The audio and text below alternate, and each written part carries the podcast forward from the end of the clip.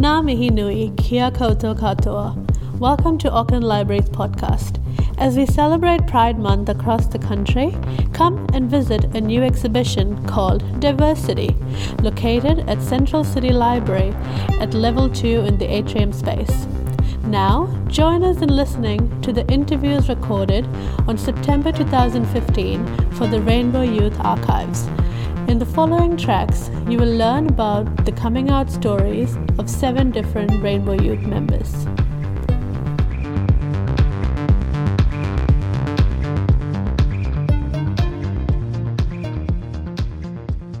When do you think you you identify um, as a member of the queer community?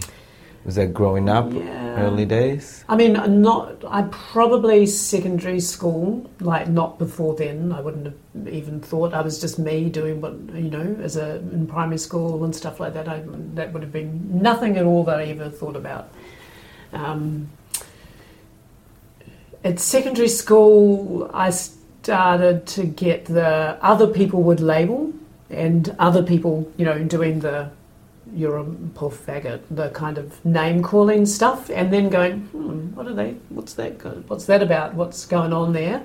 Um, and then seriously questioning my sexuality, probably in the last couple of years of secondary school, but just wondering, questioning, not doing anything if you you know about it, just kind of thinking, oh, maybe, maybe, what's going on here? How am I feeling towards this person? That doesn't seem quite normal, you know, in terms of how other people are, etc. So that was when I started to kind of think about it. It was mid sixth, seventh form. When you said other people called, Yeah. how was that for you? Um, I think generally it was not bad for me. I think I was pretty happy at school. Totally, primary school, totally fine. Um, I had good friends, you know, we just kind of rubbed around together, did our stuff, and I wasn't even aware of anything at all, didn't think about anything. Um, but at secondary school, started, I think that's, you know, puberty's kind of kicked in, you're all starting doing that, you start wondering about that sort of thing. People start to form relationships, you know, um, with, and that starts to kind of be a dynamic. And then also whether you fitting the norm of kind of being a proper male, proper female, filling those roles starts to become more important, maybe, or people are judgmental about that, and so that's when it started. So probably the worst year that I had was probably fourth form, or what they call year ten now. That was probably the toughest year in terms of being the target of some bullying. Um, a little bit in fifth form. Not, I don't remember really anything in year nine or third form, and then that seemed to everyone seemed to get over themselves by the end of year eleven. And I don't remember anything really either in year 12 or year 13 or form 6 or form 7 as we called it. So it was just a couple of years where it was a bit of an issue. And year 10 was probably the most difficult. And it wasn't even then it wasn't that bad. Like I was not bullied terribly or anything but um, there were a few boys in my year 10 kind of core class who made it their mission to kind of be a bit of a pain. yeah. But I always had good. I always had a small circle of really good friends, and because I also had a good, you know, family kind of thing that I was I was able to kind of go, well, whatever's going on for you, that's your problem. That's not my problem. You know, yeah. Every now and then it would kind of upset me that I think they'd kind of gone over the board and I kind of didn't get it. You know, but I never it didn't affect me terribly. Yeah. so your family was supportive, or were they aware of any? Uh, well, I haven't. I don't know. I mean, we haven't had conversations like where they've kind of said, "Oh, we always knew," or "That's no surprise to us." Um, I didn't come out probably until I was about twenty-one. In terms of proper coming out, when having the sit-down conversation. Look, mum. Look, dad. You know, got something to say. Um, but they they were totally fine with it when we did have that conversation, and I think I probably thought they would be. So just in terms of you know the dynamics in terms of my parents and you know their how they believe, how they their philosophies, their thoughts about stuff. I didn't think it would be too much of an issue, um, but it still meant it was still you know still a bit of nervousness just to kind of see exactly what it was, how it would go, and then similarly with my siblings, you know I didn't really have any concerns that uh, anything like that. Like we're not a religious family at all, so there was none of that. Um, my dad is an atheist. My mum probably is just agnostic, and so we never went to church. We never had any kind of church thing going on, so there was none of that kind of issue. And my parents would both be on the liberal side of things anyway, so that was never really a massive issue. It was more um, that you know whether they'd be a bit disappointed or whether they'd, you know, but nothing about kind of worrying about being judged or really anything like that occurred. How was that for you then, though? If, if you had a supportive family and, mm. and, and friends, as you said, and siblings, sounds like you're very lucky. I think I was, and for the time, you know, I don't know, that was in the 80s. Well, growing up, in, you know, in terms of it's good that lows. I finished school in 84, was my seventh form year finished in 84. And in that kind of early 80s, you know, the AIDS thing was quite around that time. That was quite a big story, big kind of concern, big issue. Um, and then we got into kind of the homosexual law. So homosexual law reform that was around in the kind of moving on that before I came out, kind of just just prior. And but I had already started thinking maybe I am gay um, before homosexual law reform had happened, um, and I was a little bit involved in that. There was a group you probably heard of them, but you may maybe not called um, Hug, Heterosexuals Unafraid of Gays, and. Um, and I was kind of on the periphery of kind of working with some people. I like just going to the odd kind of meeting as a member of Hug, or to support what Hug was doing. Um, I met some gay, some openly gay people, you know, when I went to university, and because I was part, I was quite involved in um, human rights kind of stuff at uni, and so there was lots of people kind of doing things together.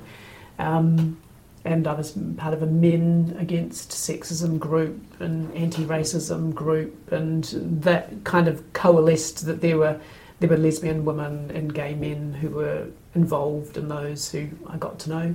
And I was also involved in drama, kind of, you know, acting stuff, and knew some gay people through there. So I started, because prior to that, I knew no one who was gay. Like, I wouldn't have known anyone who was gay at all growing up.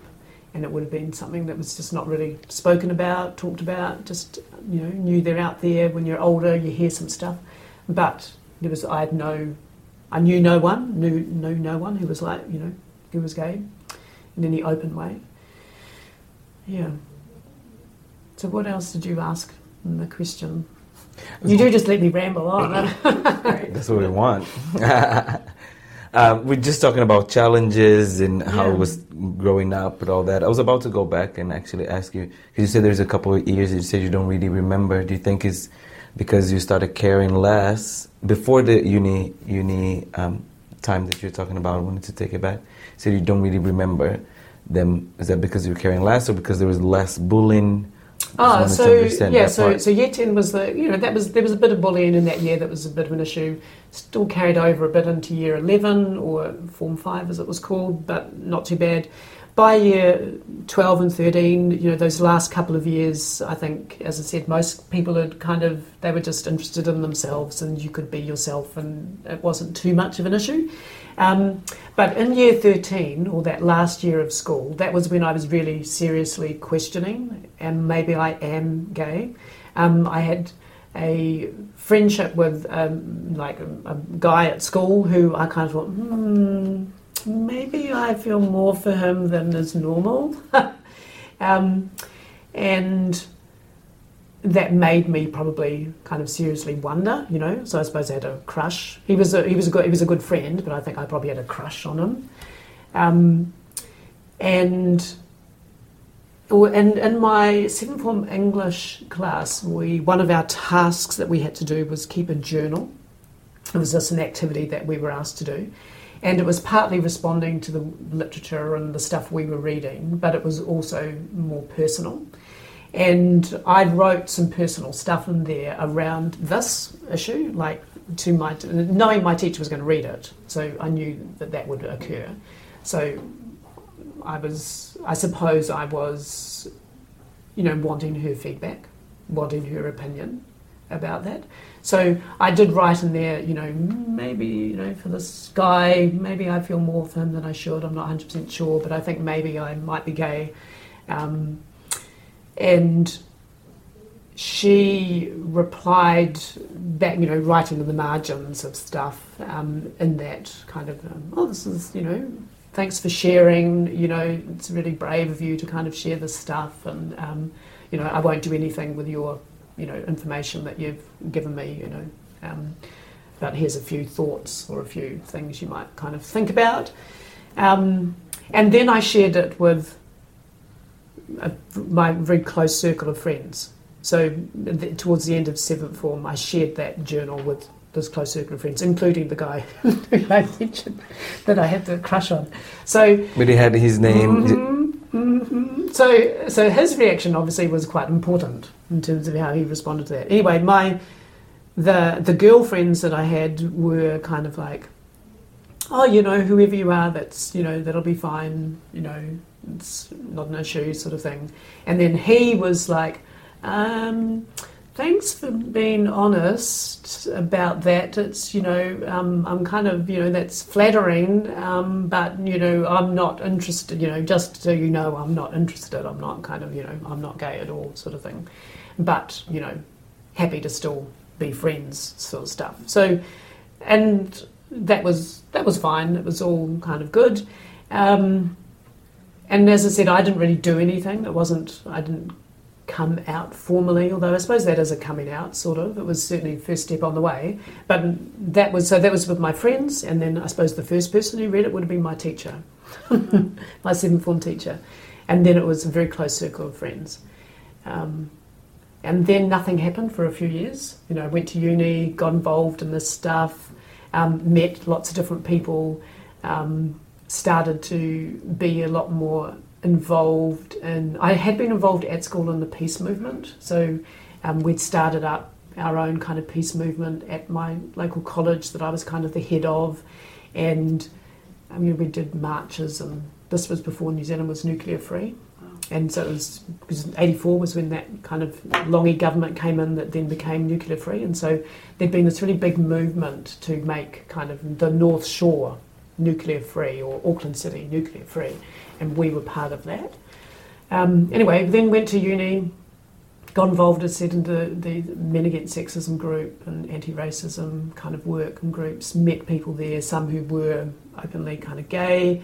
And then maybe 1987, so about three years around, anyway, then went to the University of Gays, the Uni Gays, it was called at the time don't know what it's called now. So the Auckland, I went UniQ, yeah. So that's what it's called now. So it's called Unigays, I think it was called then. So I went to a meeting there, um, and I knew that, and I had a friend who was gay who was involved in Unigays who I'd met through the Men Against Sexism group, and so that gave me the confidence to kind of go to a meeting, and then I never looked back and then kind of you know became someone who was like I'd go do everything, I'd do everything, um, and then start become one of the people who organises stuff, and become an you know activist. You know, just transferring activism from over the peace movement and that, and then moving activism into the gay rights kind of agenda as well. You've been listening to Auckland Libraries podcast. You can find further information on our SoundCloud page or see the Auckland Libraries website.